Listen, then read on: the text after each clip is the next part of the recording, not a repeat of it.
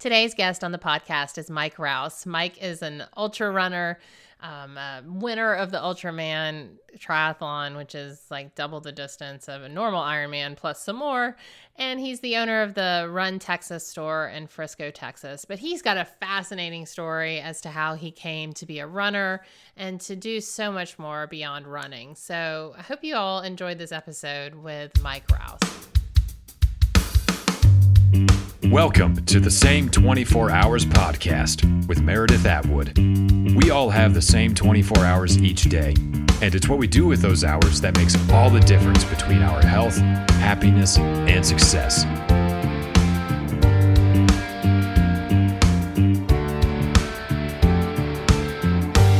Hi, everybody. Welcome to another episode of the Same 24 Hours podcast. I'm your host, Meredith Atwood. Today's guest is Mike Rouse. Hi, Mike. Hello. How are you? I am good. I'm hot. You're in Texas, so you're probably hot too. yes, ma'am. It's a little warm. Although, if you'd have told me two weeks ago it was going to be as cool as it's been the last few days, I'd have said you're crazy. It was nice this morning, but it's really hot. I know. It's just like a bunch of old people talking about the weather, but I feel like it's it's hot. I want to talk about it. It is hot. it is hot but it's August in Texas, so that's yeah. what it's supposed to be. Absolutely. So let's hear a little bit about your story. I, I, got a connection from, I guess, someone who read your book on on Instagram, and she said you have got to interview this guy. And she told me a little bit about your story, and I said, you know what, you're right. He is perfect for this podcast. So let's hear it. Let's hear a little bit about your story. Well, um, I don't know how long you want me to talk about it, but it, I, as I tell people all the time, I could talk for three minutes or three days about uh, my life. uh, but uh, to make a long, long, long story short, um, I grew up in Texas and uh, was a very successful custom home builder.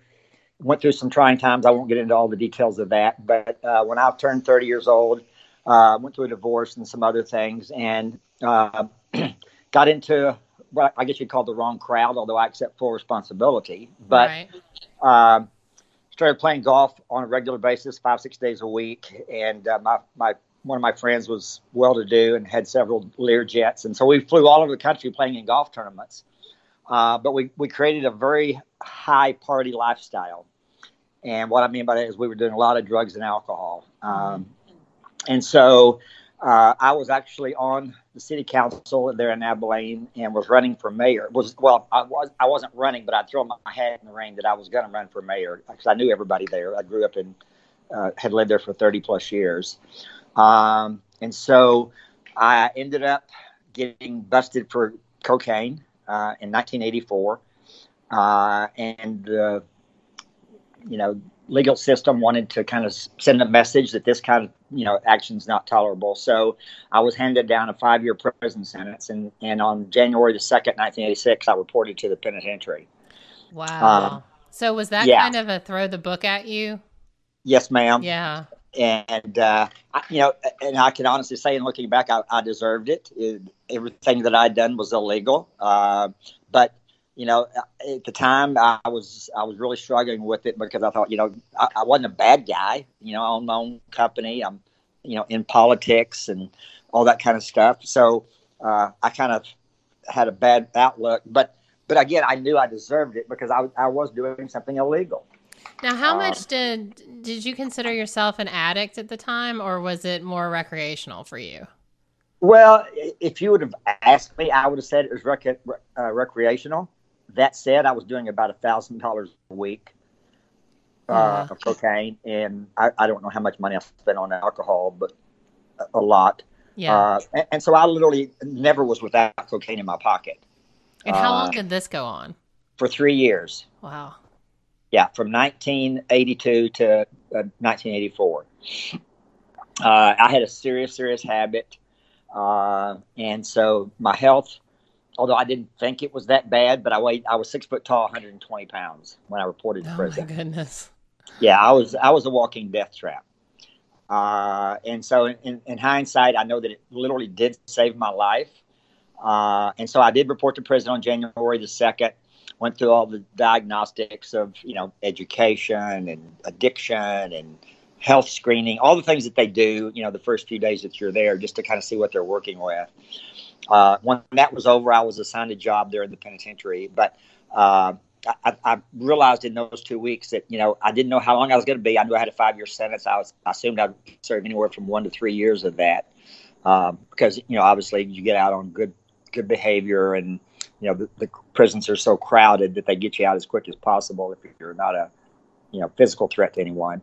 So uh, but i didn't know how long but I, I, knew that during the time that i was there i needed to do something to get my life back on track because this that wasn't where i wanted to spend my life. Um, and i didn't want to have to worry about it when i got out. So uh, on january the 16th two weeks after i you know went in january 16th 1986 i went out on the prison yard and saw guys running around the exterior uh, and you know, kind of in a circle around the exterior of the yard. And I thought, you know, I've never run in my life, uh, never, ever. Mm-hmm. Uh, but that's something that I can do in that hour that I'm out of my cell to, you know, do something that's somewhat healthy and positive, and so I'll go do it. And so I asked one of the guys, you know, what what the deal was, and he said, well, two and a half laps is a mile. So I thought, well, you know, a couple miles will be good, so I'll just run five laps of this thing. I on I, your first time. yeah, yeah, yeah, you know, two miles. It didn't right. sound like a long way, you know. Well, I couldn't finish one lap without walking. Uh, that's that's how out of shape I was. Uh, and again, I'd never run in my life, uh, but I'd grown up playing golf. Uh, and like I said, I'd played golf for the three years prior to my incarceration. So I'd always been involved in sports and thought thought of myself as an athlete. And so it was kind of a, a slap in the face that good grief, you're not any kind of an athlete, you can't even run a, you know, half a mile. that slap in the face, that is a hard one to receive because I received that one too. Like a, about eight years ago, I I was an Olympic weightlifter in my teenage years, and then I did nothing but eat pizza and drink beer and get out of shape. And I went to join a gym, and one of the guys I worked with offered to show me around to show me how to work out. And I thought, oh my gosh, this guy thinks I have never worked out a day in my life. This is horrible. and yeah. the truth of the matter was, when I started to run, um, yeah, I had a similar experience to you. wow. Yeah. So um, I, I ended up, you know, having to start walking. So I would walk until I felt like I could run again, and then run as far as I could, walk, run, walk, run, until I got the five laps done because uh, like I say, it was kind of a slap in the face, and I I wasn't going to be, you know, denied doing what I set out to do, and right. so I finished those five laps, went back to my cell, and you know, obviously, like I said, I'd never run in my life. I'm 33 years old, uh, and and as I'm laying in my bunk that night, my legs started to tighten up and get sore, but it was a good pain. Uh, it was a good sore because I knew that I'd done something good for myself and it was healthy, and so it, it kind of challenged me to say, you know what, you're going to go, go do that again and again and again until you can run those five laps without stopping. And so that's what I did. Was it an interesting and, feeling to kind of feel all the feelings in your body and all of that after using cocaine for you know three years and I, I, find so much with addiction that we're just numbing everything you know numbing emotions numbing our physicality mm-hmm. was it sort of an out of body experience to feel yourself and your feelings and your emotions and your body again. Exactly. Yeah. Exactly. And like I said, I I'd never run before, so it wasn't like, oh, I remember what this used to feel like. I, I really didn't know, and so it, it was uh, all new to me. But I say, I liked it, and I went out the next day, and I still couldn't do you know about the same, and kept just going at it every single day. Uh, make a long story short, at the end of 14 months, I was up to six to seven miles a day. Wow, uh, that's fast in an hour. Huh? that's fast in an well, hour well, too in the yard.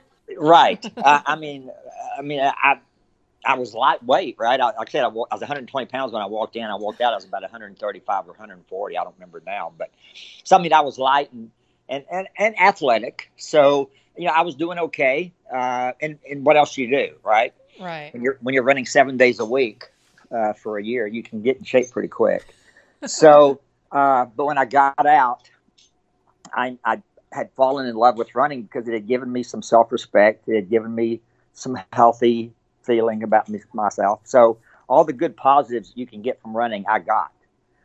Um, And uh, just to backtrack for a moment, uh, one of the things that happened while I was there, probably, I don't remember now, five or six months into my stay at prison, uh, a guy came in to talk to us one day in a, an AANA class, uh, Alcoholics Anonymous, Narcotics Anonymous class.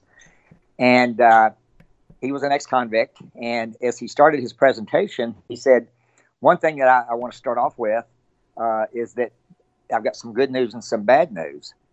And he says, The good news is that when you get out of here, when you're paroled out, all you have to do to get yourself back together is to change one thing. That's the good news.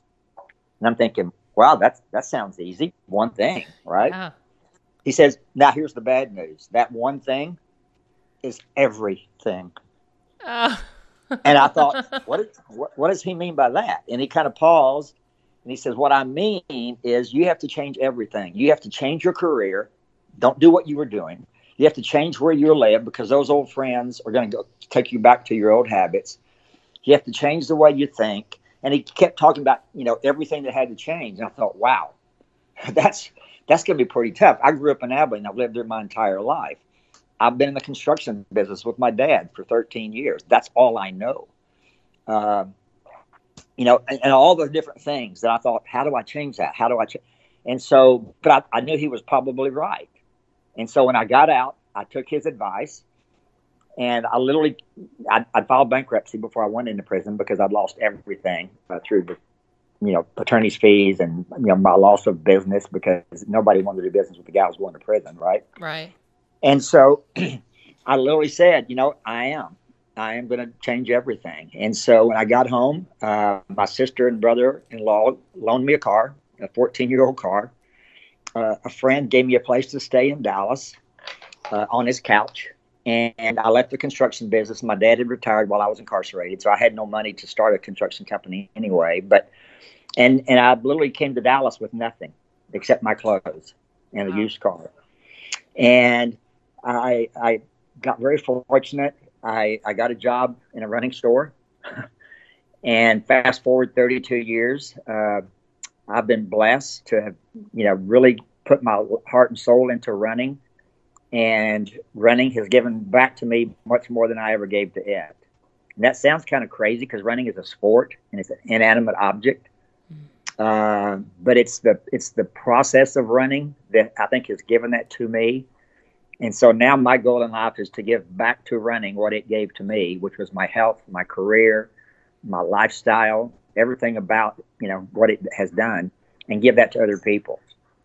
So the whole idea of changing everything, I love this. I, I'm actually in the middle of writing a book right now, and I have a chapter called "The Whole Life Overhaul," which is kind of the same sentiment that you know, if you want to change something, you've got to really change everything, but you can't change everything overnight. But right. you kind of did. So do you think? I mean, obviously, it wasn't on your own free will to to change everything overnight. But do you think that was easier to just start fresh and say I'm going to change everything, or do you think it would have would have been like what? What do you think about that? Well, yeah, I guess for me, Meredith, I, I was forced into it. Yeah, you know, uh, it's almost I don't have a, a, good analogy other than you know it's it's like when somebody gets caught doing something and now they say oh, oh yeah I'm guilty. Well, you didn't come forward until you got caught, right? Right. You know, now that you got caught, you'll admit that you were wrong or that you did something bad. But until then, you you continue to do it. It's like with when I was doing drugs. I had several people tell me, Mike, you got a drug problem. And I'm like, no, I don't. I own a construction company. I play golf every day. I fly around the country playing in tournaments. My friends are wealthy. How, how, how's what I'm doing bad? you know. But once I got caught, it was easy for me to say, you know what, what I was doing was stupid. it was yeah. wrong. It was against the law. But I didn't come forward until I got caught. And so once once incarcerated, I literally had no choice but to change everything. And I think most of us, that's why we don't necessarily change things quick enough. Is that you know we're used to what we're doing, and change is hard. Change is never easy. Um, and so, again, I was forced into it. I didn't have a choice but to, to change everything. But I think for most people, to start thinking, okay, I've been getting up at six o'clock, you know, showering, eating breakfast, and going to work at seven, eight, whatever. now I've got to get up an hour earlier to go for a run or go for a bike ride or go for a swim or go to the gym. I'm not used to that. This is the way I've always done it. Right. It's really so, hard to take that first step. It, it is. The first step is hard. That first step for me was hard running around that track. Uh, but again, I, I had to do something.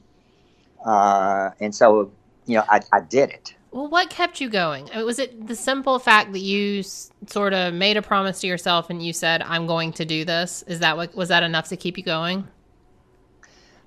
As far as running, like when you when you set out to run and it was really hard and you you know you had to stop. What what kept you going and going and going?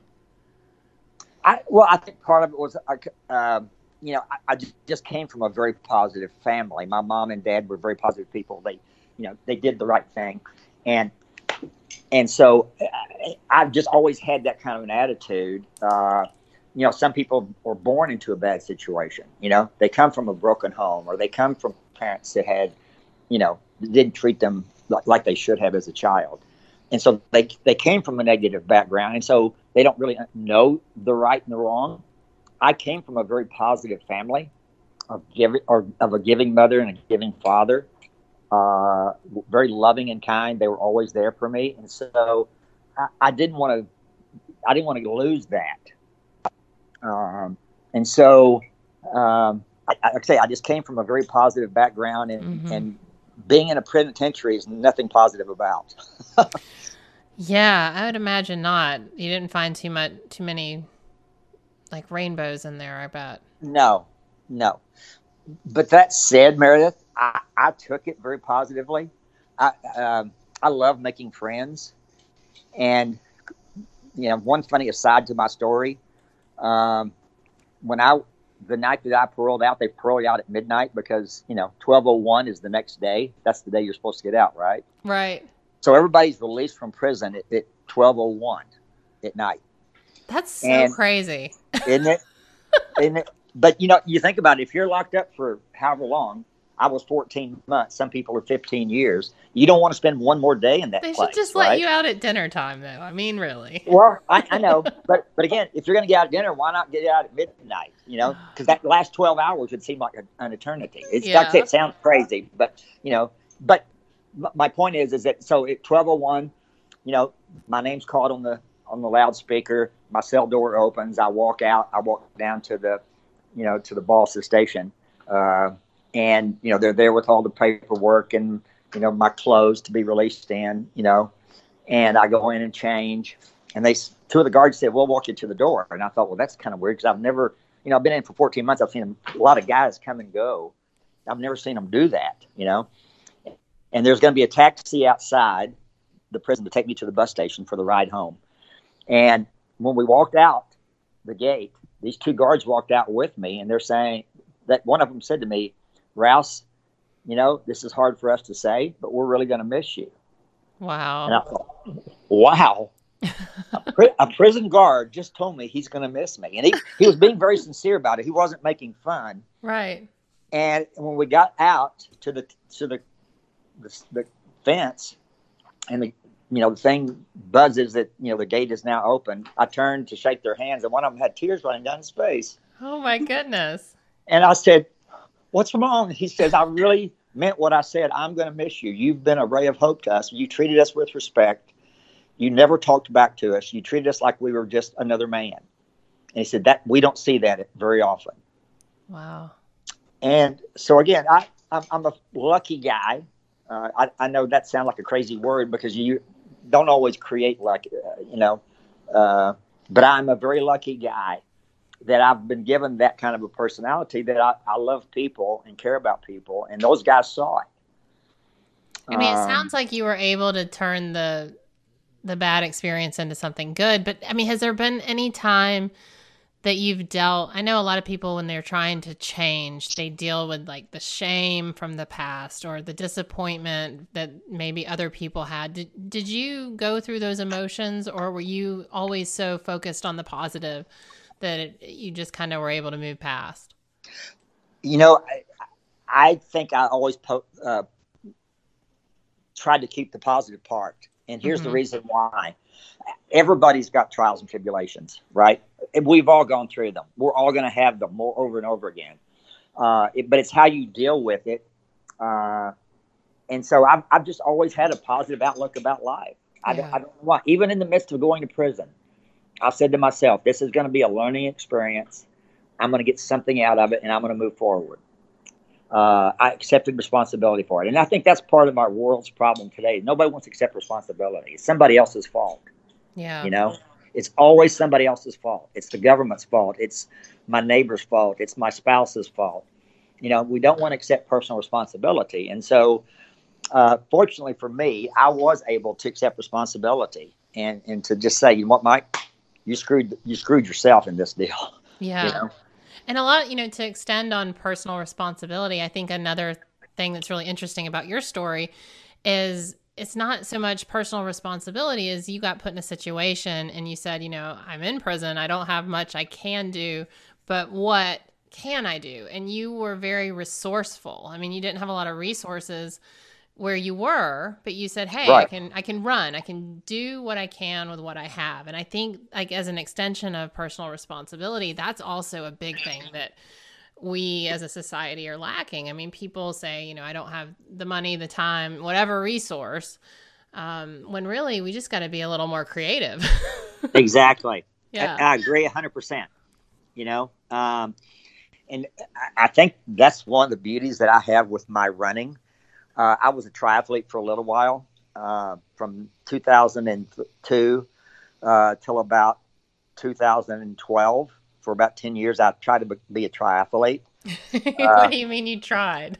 well, I mean, I was a triathlete. I was never uh, and I'm a three-time Ultraman world champion. Which right, is... I was gonna say, like, let's let's um let's kind of explain what I was. I tried to be a triathlete, and you're an Ultraman world champion. So tell tell the audience what an Ultraman is. kind of tell, to tell the whole story. In 2002, uh, I've been I've been doing ultra running for several years because again, my my whole personality is whatever you can. If, if 10 is good, 20 is better. Right. And you so wait, wait, wait. So what is an ultra Uh, let's define ultra running. Is it anything over a marathon?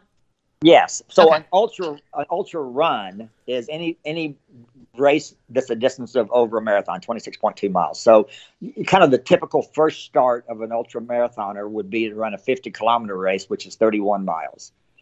Okay, it's five miles miles too far, Mike. well, yeah, right. That's so it's five miles farther than a marathon. But if you run a, a fifty kilometer race, you're considered an ultra marathoner right? So, and then yet they've got 50 mile races, 100 kilometers, which is 62 miles, 100 miles, 24 hour runs, all kinds of different things. But so after I had done, you know, got into the running business after I got out of prison, uh, started doing 5Ks, 10Ks, decided to do a marathon just to kind of check it off the bucket list, so to speak, and had a blast doing it. Uh, fortunately, I really started to get healthy. Uh, I, well, decently healthy enough to qualify for the Boston Marathon. So I go run Boston, and one of my buddies who was older than me, quite a quite a few years older than me, called me up and said, "Hey, let's go to lunch. I want to hear about Boston, how it went." I said, "Fine." So we we're sitting there eating lunch, and I'm you know I've got my chest out and I'm bragging about my 310 marathon at Boston, all this stuff, and this older gentleman, as we finished, says, "Well, that's a great story, Mike." He says, "But when you become want to become a real man, you can come run my 50 mile race that I put on. and I said, "What are you talking about? 50 miles?" I'm, cause I'm thinking a marathon is you know the farthest anybody can run, right? This is in 1988, about a year and a half after I got yeah, out. So people weren't doing this that much. No, no, yeah. there weren't that many. And so I said, "Explain this." And he said, "Well, on my 50th birthday, and I'm 34 at the time, right? So this is he's probably in his mid 50s 55ish so he's 20 years older than, than i am. He said when i turned 50 some friends and i went out to bachman lake which is a just over three mile loop around this little lake here in dallas. Um, he said on my 50th birthday we went out and we did 16 laps down the lake 50 miles. And we had a blast. And it was to celebrate being healthy at 50 and uh, he said the next year we went out to do it again. And about 40 50 people showed up to run it with us. And he said it, it kind of clicked. And so we decided to make a race out of it. So the next year we, we called it the, the Dallas 5 uh, and so he said, we now it's eight, nine years in the making at the time. And he says, uh, when you become a man, you can come run the 50 miles. Well, that was just enough of a challenge, kind of like that day that I tried to run around the prison yard. Right. And couldn't do it. His, his little statement was just enough to say, you know what, Mike, get your butt out there and next year and run 50 miles. So I trained over the next six or eight months. In January of 1988, uh, or 89, I guess it was, uh, a year later, I went out and ran the 50 mile race and had a blast. had an absolute blast. So I, I did a couple more 50 milers that were, you know, within driving distance of, Dallas over the next few months. And one day I'm, I'm sitting there watching Wild World, Wide World of Sports, and they had a, a show on about the Western States 100. And I'm thinking, well, that sounds crazy. I wonder what this is. And it was a running race in Squaw Valley, California, Northern California, where men and women ran 100 miles to the most beautiful country I'd ever seen in my life. And I'm like, wait a minute, that's twice as far as I as I'm doing. Going. And but but it was so intriguing. I thought, okay, that's my next goal. You know, wow, just to double it, just to double it. so I started you know, researching it, found out you have to have another race that you've run under 24 hours in order to, to qualify to get into a lottery. So I went out and I ran the Arkansas 100 a few months later, qualified, got into the lottery, got selected. And so I, 1992, I went out to Western States and ran the Western States 100 and became a what I would call a real ultra runner and did that for numerous years. And then when I turned 60, uh, excuse me, 50 in 19- uh, I'm sorry, 2002, uh, I decided, you know what, I've been doing ultras now for 12, 13 years. I'm kind of over it. I still like doing it, but I want to do something different. And so I decided to get into triathlon and do an, an Ironman. So at 50, you started triathlon. Never swam across a pool in my life. Did not know how to swim. Wow. How did had you learn? Never, had never owned a bicycle since I was a 12 year old kid riding a bike to school, which isn't really riding a bike compared right. to being a triathlete, right? Right. Uh, so I found out who a great swim coach was. I was living in San Diego at the time, and I went out, got me some goggles and a speedo, and I I went to the pool and said, "Hi, my name is Mike Rouse. I'm a runner, but I, I want to get into triathlon. I don't know how to swim." And so Alan Vissard was the guy's name, and Alan says, "Well, jump in, swim across the back. Let me see your stroke." And I said, "Sir, I, I told you I don't know how to swim." And he says, well, I've been coaching for 20 years. I've seen it all. I, don't worry about it. Let me just see what your stroke looks like. And I said, okay, but I'm telling you, I can't swim. And I literally didn't have a clue. Uh, and so I got into the water and I thought you held your breath as long as you could and then would exhale, inhale, hold it until you couldn't. And, you know, I couldn't get across the pool. Right. And so I got about halfway and I was already tired, kind of like that first day that I went for a run in 1986. And I stopped and I turned around and he motions with his hand for me to come back up to the, the side. And I walked, up, you know, walked through the water. And I got there and he says, What was that?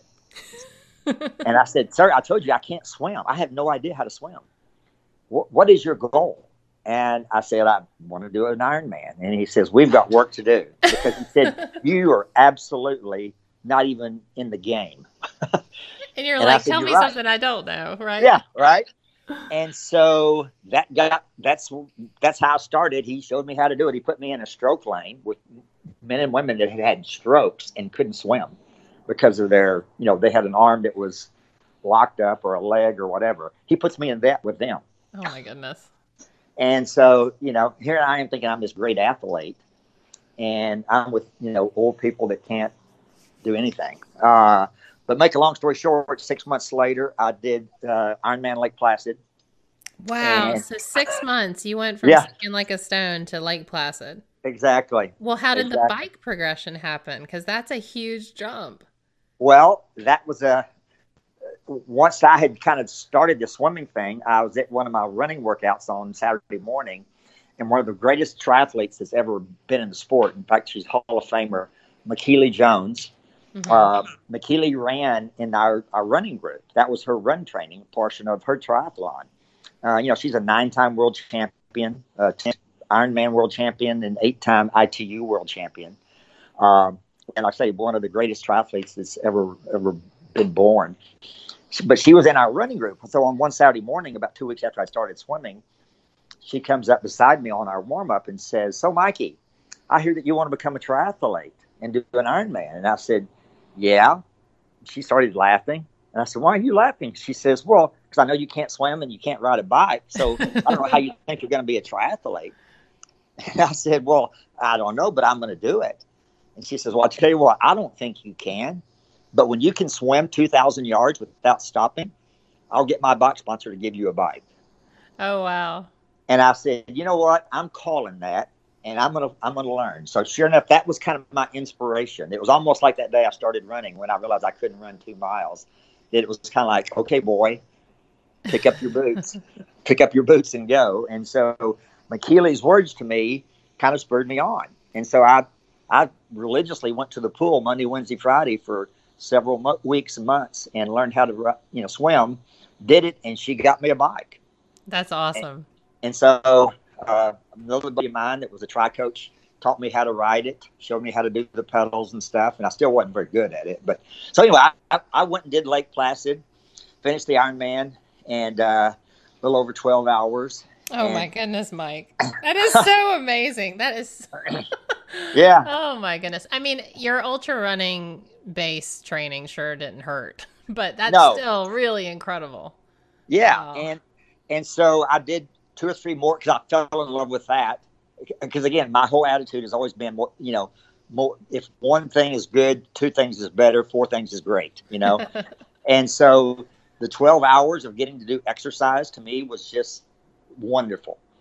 So I did a few more Ironmans, kept doing some of my ultra marathons, and I'm over in Kona for the Ironman World Championships, not to participate, just to watch. Uh, the brand that I was working for, Mizuno, that, that was part of my territory was Hawaii. So I went over to the Ironman. I'm uh, over there working, and I walked into the running store, Big Island Running Company, and I'm in there, you know, selling shoes for the week, and uh, this lady walks in, and the owner of the store says, "Mike, you you two need to meet." And I said, "Hi, I'm Mike Rouse," and she said, "My name's Jane Bockus." I said, "Hi, Jane. How are you?" Uh, why does Diane think we should meet? And she says, "Well, I'm not sure. Uh, what do you do?" She said, "Well, I own a race here called the Ultraman World Championships." And I said, "What? What is that?" And she said, "Well, it, it's kind of like an Ironman, but it's a little bit longer." she said, "We circled the, the Big Island." And I said, "What do you mean you circle it?" And she says, "Well, we started at the pier where they started the Ironman swim. We swam, we swam to Keauhou, which is 6.2 miles, and then the uh, day it's a three day race. Day one, you you do the 6.2 mile swim and then a 90 mile bike to the volcano. You spend the night. Next morning, you start at the volcano where you stopped the night before. You ride to the southeast corner of the island, turn north, go up through Hilo to the northeast corner, over to the northwest corner, which is Hawi, which is 171 miles. You spend the night there, and then day three, you run from Hawi back to the start. So you completely circle the, the island. Day three is a 52.4 mile run, double marathon. And I'm obviously intrigued, stupid as I am. Because you like Uh, to double your distances. You like yeah. to do, yeah, makes sense. yeah. So it's two and a half times the swim, two and a half times the bike of an Ironman, and then double the run. So uh, I said, well, you know what? I'm all in. How do I do it? And she says, well, you first of all you have to qualify. And I said, well, the only thing I'm, I'm I mean, I've done some Ironmans, I've done 24 hour runs, 100 mile races, etc. And I work in the running business. And she said, send me your resume, you know, sport resume, and we'll see. So I did, and she decided to let me do it. And so, uh, Thanksgiving weekend, November 2005, uh, I did the Ultraman in Kona and won the 15 over age group as world champion. That's amazing. And, And, ended then up you doing did it again. And I did it again and again and again. I did it six times, uh, three time world champion for my age group. And uh, it just fell in love with it. Uh, you know, to be able to do what you love all day long for three straight days uh, in a race, I mean, it was incredible. and so uh, that's that's the reason why I say I'm kind of a triathlete. Yeah, right, kind of. You're you're on the other end of triathlete. well, thank you. I appreciate it. That's amazing. So, how all those races? I mean, that's a lot of wear and tear on the body. Like, how have you made it through injuries? And I mean, are you just like what? What is the what is your health like? Your do do your feet hurt? you know, Meredith, it's uh, I, I I'm not a superstitious guy uh, at all. Uh, but and I don't mean this as a in a bragging statement, but reality is I've been running again since January 16th, 1986, so 32 years. Uh, I've logged over 120,000 miles running. Uh, I don't really keep up with bike or that kind of stuff because I, I don't ride anymore. I haven't ridden a bike in five years now. I quit triathlon, but uh, but I've run over 120,000, three to five thousand miles a year every year for 32 years. Uh, and I can honestly say I've never had a running injury. Oh my goodness, um, that has that you're just a genetic master. that's all. well, you know, it, I, I, I say that because I, and the reason why I said I'm not superstitious, I, sure enough, probably tomorrow I'll have a full no. No, you know, but but I feel very fortunate in several ways. Number one, genetics. Uh, I, I feel very lucky, you know, and I don't know why because I, I, I you know, but I, I am. I'm very lucky genetically. Also, I think my stride, I have a, what a lot of people say, I have an ultra running stride because I, I, land kind of in my midfoot. Mm-hmm. And I don't take long steps. So my, my legs are always directly underneath me. You know, I'm not reaching out and I'm not landing on my heels. Yeah. So my body is, is absorbing the impact very well. Uh, but I've never, I've literally, literally never had a knee ache.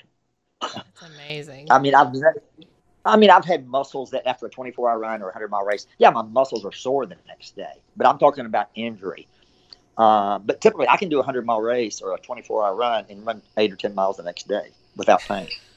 it's crazy. That's it's, a, it's that is crazy. Right? That it's, is it's crazy. really crazy. Um, well, let's talk a little bit about. Oh, go ahead. Go ahead. Sorry. No, I just said I, I know not everybody's that lucky because I have people come in my store every day that, uh, you know, I was running last week and all of a sudden my knee started hurting, or you know my my piriformis or my sciatic nerve. You know they've got some little something that's a hitch, you know, and I, I sometimes I, I don't understand it because I've I've never had it myself. Right. Uh, but I think like again, I think part of it's genetics. Part of it's the fact that I do listen to my body. So in other words, if I go out and I think, okay, I'm going to run eight miles, and I get a mile or two in and I'm I'm not feeling it, I'll turn around and go home. Mm-hmm. I won't push it to the point that I'm going to injure myself. You know, or if I do have something that is tight or not feeling just right, I'll take two days off and not run. Where some people will try to run through it. Right. And then the and then the third thing is being in the running business for 30 plus years. I know running shoes like the back of my hand. I, I can you can hand me a shoe blindfolded and I can tell you what brand and style it is probably. Wow. Uh, I just know the shoes, so I'm always in the right shoe. And I, I wear a different pair of shoes every day. Um, really? Yeah, I've got 45 pairs of shoes in my closet. uh, and they're and I don't ever put more than one or 200 miles on them. Wow. Okay, so let's talk about running shoes a little bit. I mean that the the jury is out on shoes. Oh my goodness. I mean, could it be right. any more confusing? So what are some of the things that you have that you look you help people with? Like what what is, what would you tell someone to look for when they're going to find a running shoe? Well, we always tell people my I have a great staff. My staff at my store is unbelievable. They've all got running store experience. My store manager has 20 years in the business. My assistant manager 15. And you're uh, in Frisco, my, right? Yes, and and one of my part-time guys I used to work with at Luke's Locker. He was in the running business. He's been in the running business for about 35 years. Wow. So, and, and, then with me, 30 plus. So we've got over 100 years of experience of working in the running business. So we all know shoes, we all know feet, we all know what to, you know, how to help people. But what I tell, what we tell people, all of us, we're on the same page with this. When you buy a shoe, close your ears, close your eyes. And what we what we mean by that is, forget what color it is and how it looks. It doesn't matter. This isn't a fashion thing, right? This is about footwear and, and feel and fit. So close your eyes and ears. Don't don't listen to what brand it is, what style it is, what color it is. Doesn't matter. Get the shoe that, that feels good. And secondly, and kind of part B of that, uh, close your ears is forget what size it is. It doesn't matter if it's an 8, 9, 10. If it fits your foot, it fits your foot. Mm-hmm.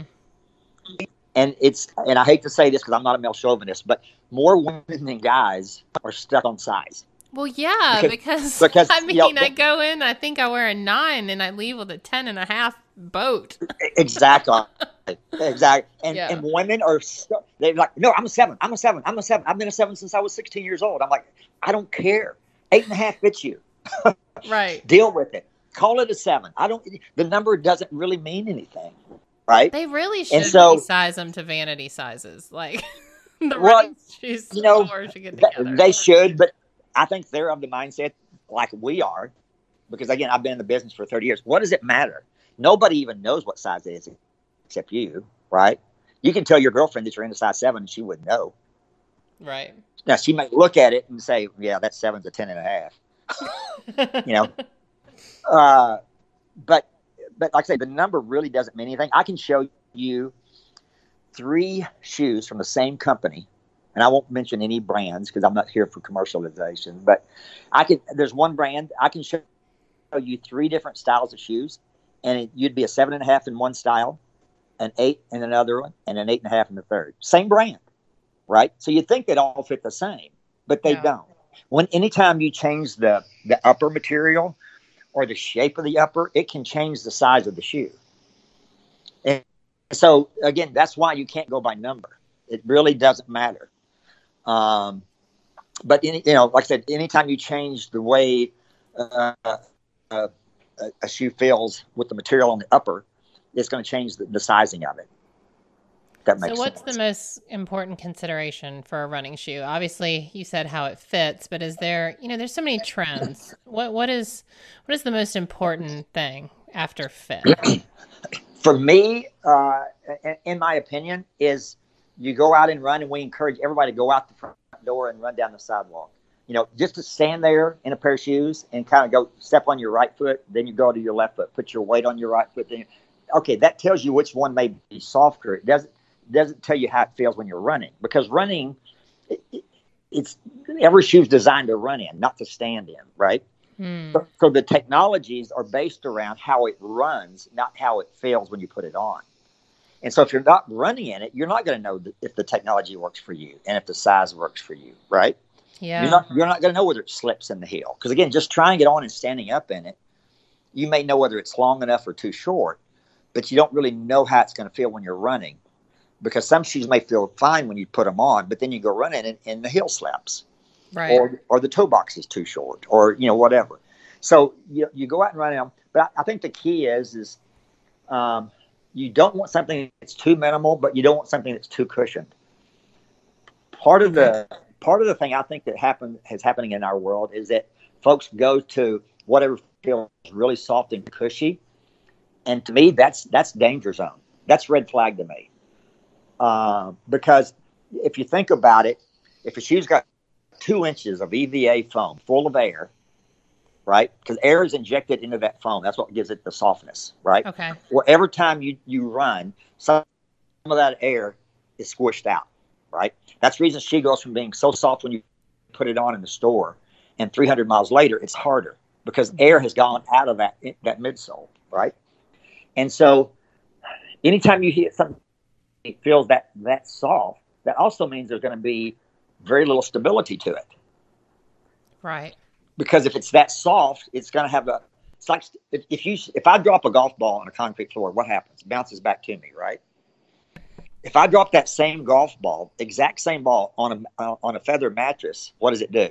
It just thuds, right? Yeah. Feels it would feel better than hitting that hard concrete, but yet, do you really want a shoe that just thuds and it's so soft that you just kind of land on it? Then to, to run, you, you've got to force yourself. So you have to work harder in that soft shoe to run than you do a, a firm shoe. That's really interesting. I haven't thought about that. Yeah. Most people don't because they like the softness. They like that big foam mattress. Well, Well, and again, too, like I'm a heavier runner, and I know for heavier runners, I mean, we're we're told, you know, you've got to watch the you're trying to minimize the impact of your own body on you know the earth. Right. Um but but you would you would argue that that might be worse. Well the only thing i can say meredith i've got 120000 miles with no injuries. Yeah. Tell, uh, yeah you, you tell me. And i right. and i run in lightweight shoes. Yeah. Because again how are you going to go faster if you're in a heavy shoe? Right. How, how are you going to go faster if all the effort is you and not some of it is you because it bounced and sprung off the concrete or the asphalt. I learned something already. It's amazing. well, let's talk uh, a little bit about what you have done outside of outside of running and or maybe as an extension of of running because you've done some pretty remarkable things like the Exodus Foundation and and some more. So tell me about that.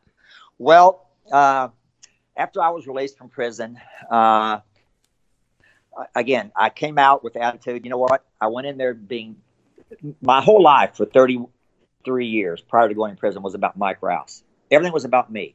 How, how can I look better? How can I have more money? How can I be more successful? How can I have more friends? How can Mike do this? How can I, you know, everything was about me accomplishing something. And you know where it got me? Reno Penitentiary. right. That's where it landed. And so when I came out, I said, you know, along with that changing everything, part of that everything was it's not about you anymore, boy. It's about everybody else. Yeah. And so I took the attitude that if I give back to others, I will be blessed by it more than if I give back to me. And so that became my, my credo. And so when I got out, I, I, I realized that here I was, 34 years old, criminal record, but yet with a college degree, a loving family, other than my drugs, a, a good moral attitude. You know, I'm not a I'm not a lawbreaker other than my cocaine thing. You know, I'm I'm a good guy, right? Yeah. I don't steal. I don't all the kind of positive things you want to think. Then you got the guy, the typical guy who's in the penitentiary. The average education is eighth or ninth grade. The average guy has a family that's given up on him because he was a no good guy. He took from them. He made fun. You know, he he embarrassed them. All of all the stuff that he does. Uh, most of them have never held a job. They were crooks. They were thieves. They were robbers. They were drug addicts. They were drug sellers. Everything that you do to get sent to the penitentiary, that's who they were. They weren't guys that held, you know, fifty thousand dollar a year jobs for the most part. So you got a guy with no education, no real loving family, uh, no job skills, and yet they're sit and, and they've been locked away for a year, five years, two years, whatever the time frame was. Now they're supposed to walk out of there and do everything perfect, or they're going back. Right. Well, how do they do that? Nobody wants to hire them. They're, they're a criminal, right? They don't have an education. They don't have a resume. They don't have a family, you know, su- to support them probably, and they're not going to go to a church for help because that's for perfect people, right? I mean, everybody goes to church is perfect, right? And, and so that's that's what they come out with. And so I thought, you know, I'm the lucky guy here. Even though I made my mistake, I learned from it. I've got this great support system out here, but that other guy doesn't. How do I help that guy get back on track? And unfortunately, we don't have time to go into the whole story. If you read my book, you you might know it. But I, I ran into some people shortly after I came to Dallas who helped me form a board of directors and a 501c3, and we called it Exodus. And we were, for lack of a better term, it was a halfway house, but it was not a government thing. It was a it was a a personal thing. It was a charitable uh, uh, organization where we bought an apartment complex in East Dallas, and we would house the ex-convict who really wanted to do right now, and their family and their kids. And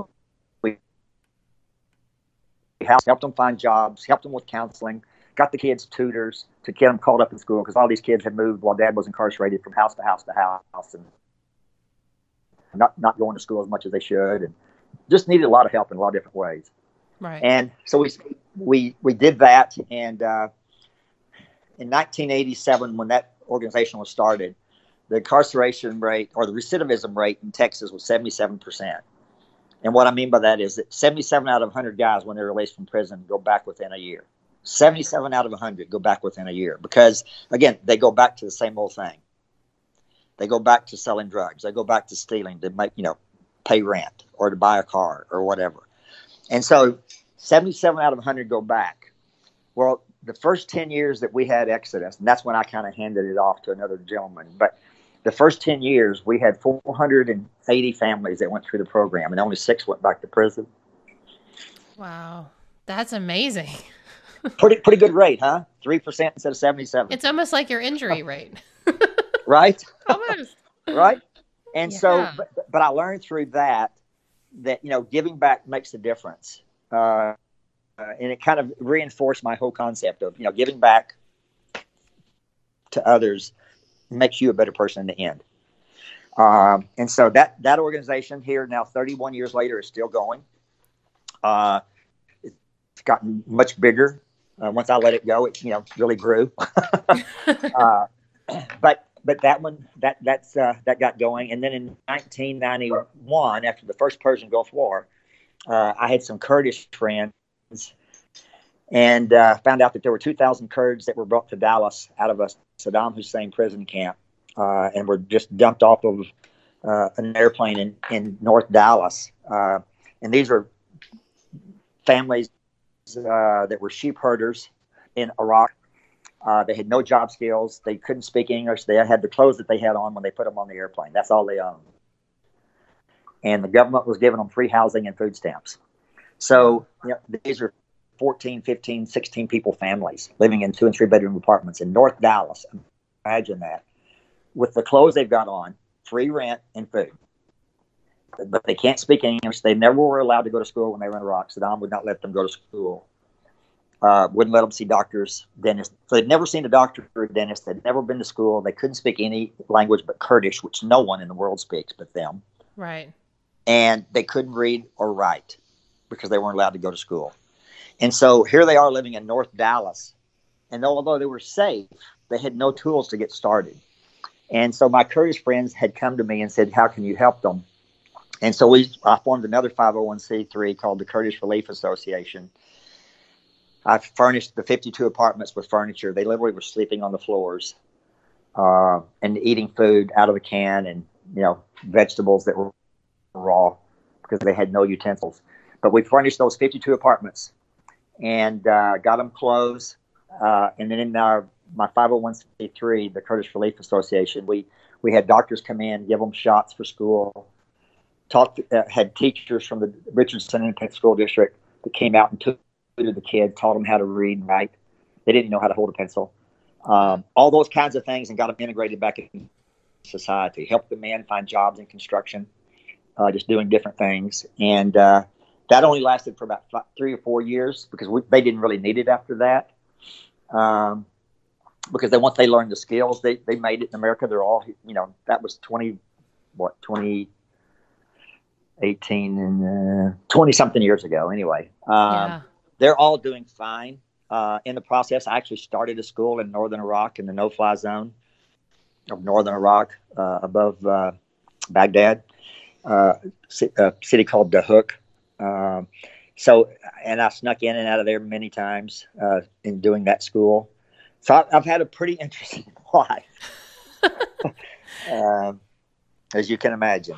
And now you have a running store. And now I have a running store, my own running store. I've held Full circle. full circle came back to working in retail and part of my thought process when i started way back there with uh, you know the, the retail store originally was that i wanted to own my own store but in order to do so i had to first of all get some money and secondly i had to learn what it was. Even though i'd owned my own company with my dad construction company i i knew how to run a business but not a retail store.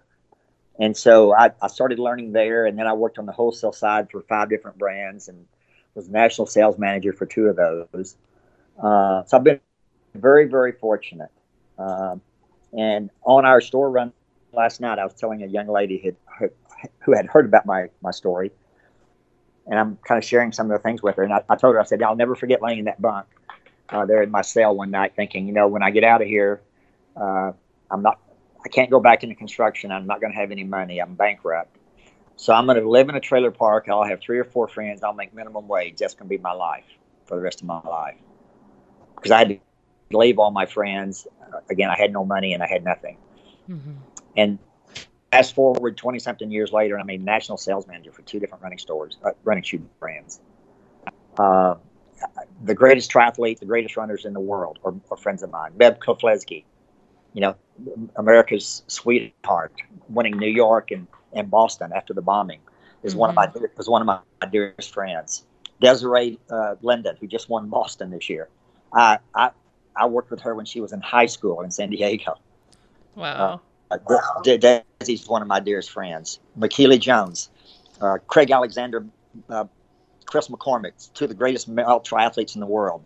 Mirinda Carfrae, three-time world champion. They're all friends of mine. you know, very very close friends of mine. Uh, my best buddy is Mike Riley, the voice of Ironman. He's my best buddy too. Oh, Riles is, Riles is one of my dearest friends in the world. I mean, and I'm thinking one day in a sale, I'll never have a friend. Oh, yeah. Nobody's going to ever give me a shot. And my life today is richer than it could have ever been. That's amazing. That's so, amazing. I'm a lucky guy. You are. And I, I feel lucky that I got to speak with you. So I've got one more question for you. Okay. This podcast is called The Same 24 Hours, and it came from the idea that we all have the exact same 24 hours, but it's what we do with those 24 hours that leads to our greater greatest health, happiness, and success. So what is something that you, Mike Rouse, what do you do in your 24 hours kind of on a daily basis, on a consistent basis that you think leads to your greatest health and happiness? Well, first of all, Meredith, I want to congratulate you on the name because when I, when I saw that that was the name of your podcast, I was I fell in love with the name. Thanks. I have said a million times to folks down through the years, working all kinds of events and expos and in retail stores and with reps and at races, all that stuff. They say, "How do you how do you do all this running?" You know, I mean, I've done four. I've just looked at it this morning. I've done 420 runs this year. This is the 201st day of the year, right? This is day 201 of not of 2008. My goodness. I've done 400. I've done 420 runs this year already, 1,830 miles. And and what I'm what I mean by that is, um, we all we all say I can't find the time. How do you find it? And I've told people for years, you don't find the time. You make the time. You make make the time. I will run every day. I don't care if I have to get up at 3 a.m or go to bed at 1 a.m. because I got my run in at midnight. I will get my run in. I will make the time to do it. Mm-hmm. I don't I don't find the time because if you're looking to find time, we've all got 24 hours that we can stay busy. You know, kids, job, bed, eating. We can all we we've all got the, the name of your show is perfect. 24 hours. That's we've all got the exact same amount of time. How do I how do I find time to run 420 times and somebody else says I can't run but once a week because I don't have time. Please, if you don't, if you don't make the time, you're killing yourself, not anybody else. You're hurting yourself because you've got to make time to get healthy, uh, uh, to do it when you can. And I don't care if it's 15 minutes is all you could find. Yeah, or whatever it is. I mean, it doesn't yeah. have to be running. What whatever exactly. whatever is burning, like whatever you got to do, you got to do it and make the time for it. Exactly. It may be getting on an elliptical in your gym yeah. or, you know, at your house. It may be getting on a treadmill. It may be lifting weights. It may just be sitting at your computer with a with a dumbbell as you're typing with one hand and, you know, using the other one to do uh, curls. But do, do something, you know. Uh, everybody's got time. They just don't, don't make it. That's you know, they think they've got to find it. Um, so, uh, but but I I literally for me, and I know this is Mike Rouse and I'm biased, but running is a lifestyle for me. It's a hundred percent lifestyle. Uh, it's not just a sport. It's not just a hobby or a habit. It's a lifestyle. I I literally have on running shorts 24 hours a day on almost.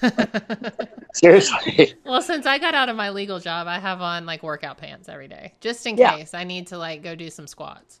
Yeah, I mean, I don't care if I have on if I have on jeans, I've got running shorts on under it. Seriously. and and my car's got three pairs of running shoes and two pairs of shorts and two shirts in it too. I mean, I, I'm always ready to run if I have to or if I need to. Do you to just have does your pants have Velcro so you can just strip them off and go if you have to? Well, to be honest with you, I uh, because I own a running store, I wear running clothes every day anyway. That's right. That's right. I'm, I, am not the guy who has to wear a coat and tie to work, or the lady that has to has to wear a dress and you know. But that's because you created the life you wanted, and I, I think there's so much. You know, people say I think one of the biggest lies that we're told is I have to or I I can't change this because or I must do something and and so much of that is false. I mean, certainly there are times in our life where we have to do things we don't want to do, but we are always able to make a choice and change our direction. And you get right. to wear running clothes every day because you made a choice that that's what you wanted to do. Right. Agreed. Agreed. And yeah. actually, I know not everybody, not we can't all own a running store. We can't all work in the running business. Uh, but but we do we physically we all need some kind of physical activity just to make us a better person. Uh, yeah. Uh, it it renews your mind, and and I don't want to get too much off into this, but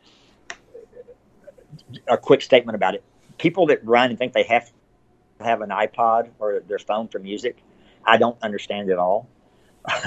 I mean, and I get it that some people that, get so bored or they need something to keep their mind off the running because it's painful. I, I, maybe I can understand it to a, to an extent, but you need to listen to your body. You become a better runner when you do, and you run within yourself, not to keep time with the music. Um, but you know, it, and it's a safety thing to me. Um, you know, it's not very safe to run with music. It's so hard though, especially if you're a huff and puffer. Like for me, I hate to hear the sound of my huffing and puffing. well, see, and I know I need to slow down. And that's the thing. I mean, that's probably what you're saying. When I'm huffing and puffing and I'm out on a 10 mile run, it means I'm going too hard. So I should probably slow down. So that's why I don't need music. I need to listen.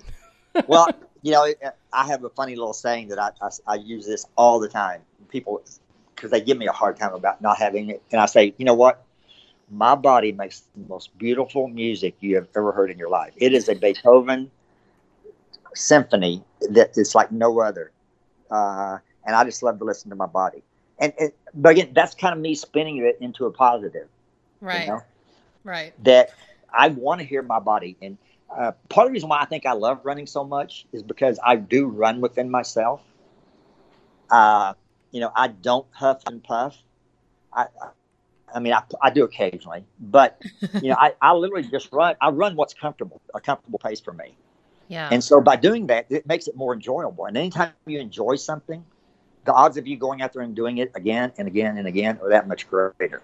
You know, if every That's time the biggest thing too, like with beginner runners, um, you have to go at the pace you can do it sustainably and enjoyably and even if that's walking and sometimes it's walking just like your your beginning was. Right. Yeah. Right. Well like i said it, as long as you're enjoying something the odds of you doing it are so much greater. You know you show me a woman that likes to shop for nine hours she'll find time to shop. Right? And she'd probably be a good ultra runner. Yeah right uh, but you know whatever it is that we love with it's snow skiing, shopping, uh, you know, barbecuing, you know, gardening. We all find time to do those kinds of things, or we make the time to do them because we enjoy them. Well, for me, running is that. Uh, right. And so I think when you when you do it though to a level that is enjoyable, the odds of you finding time to do it or making the time are that much greater. That's awesome. Well, thank you so much, Mike, for being a part of the show, and we'll look for you on social media. Well, thank you very much. I appreciate you giving me the opportunity.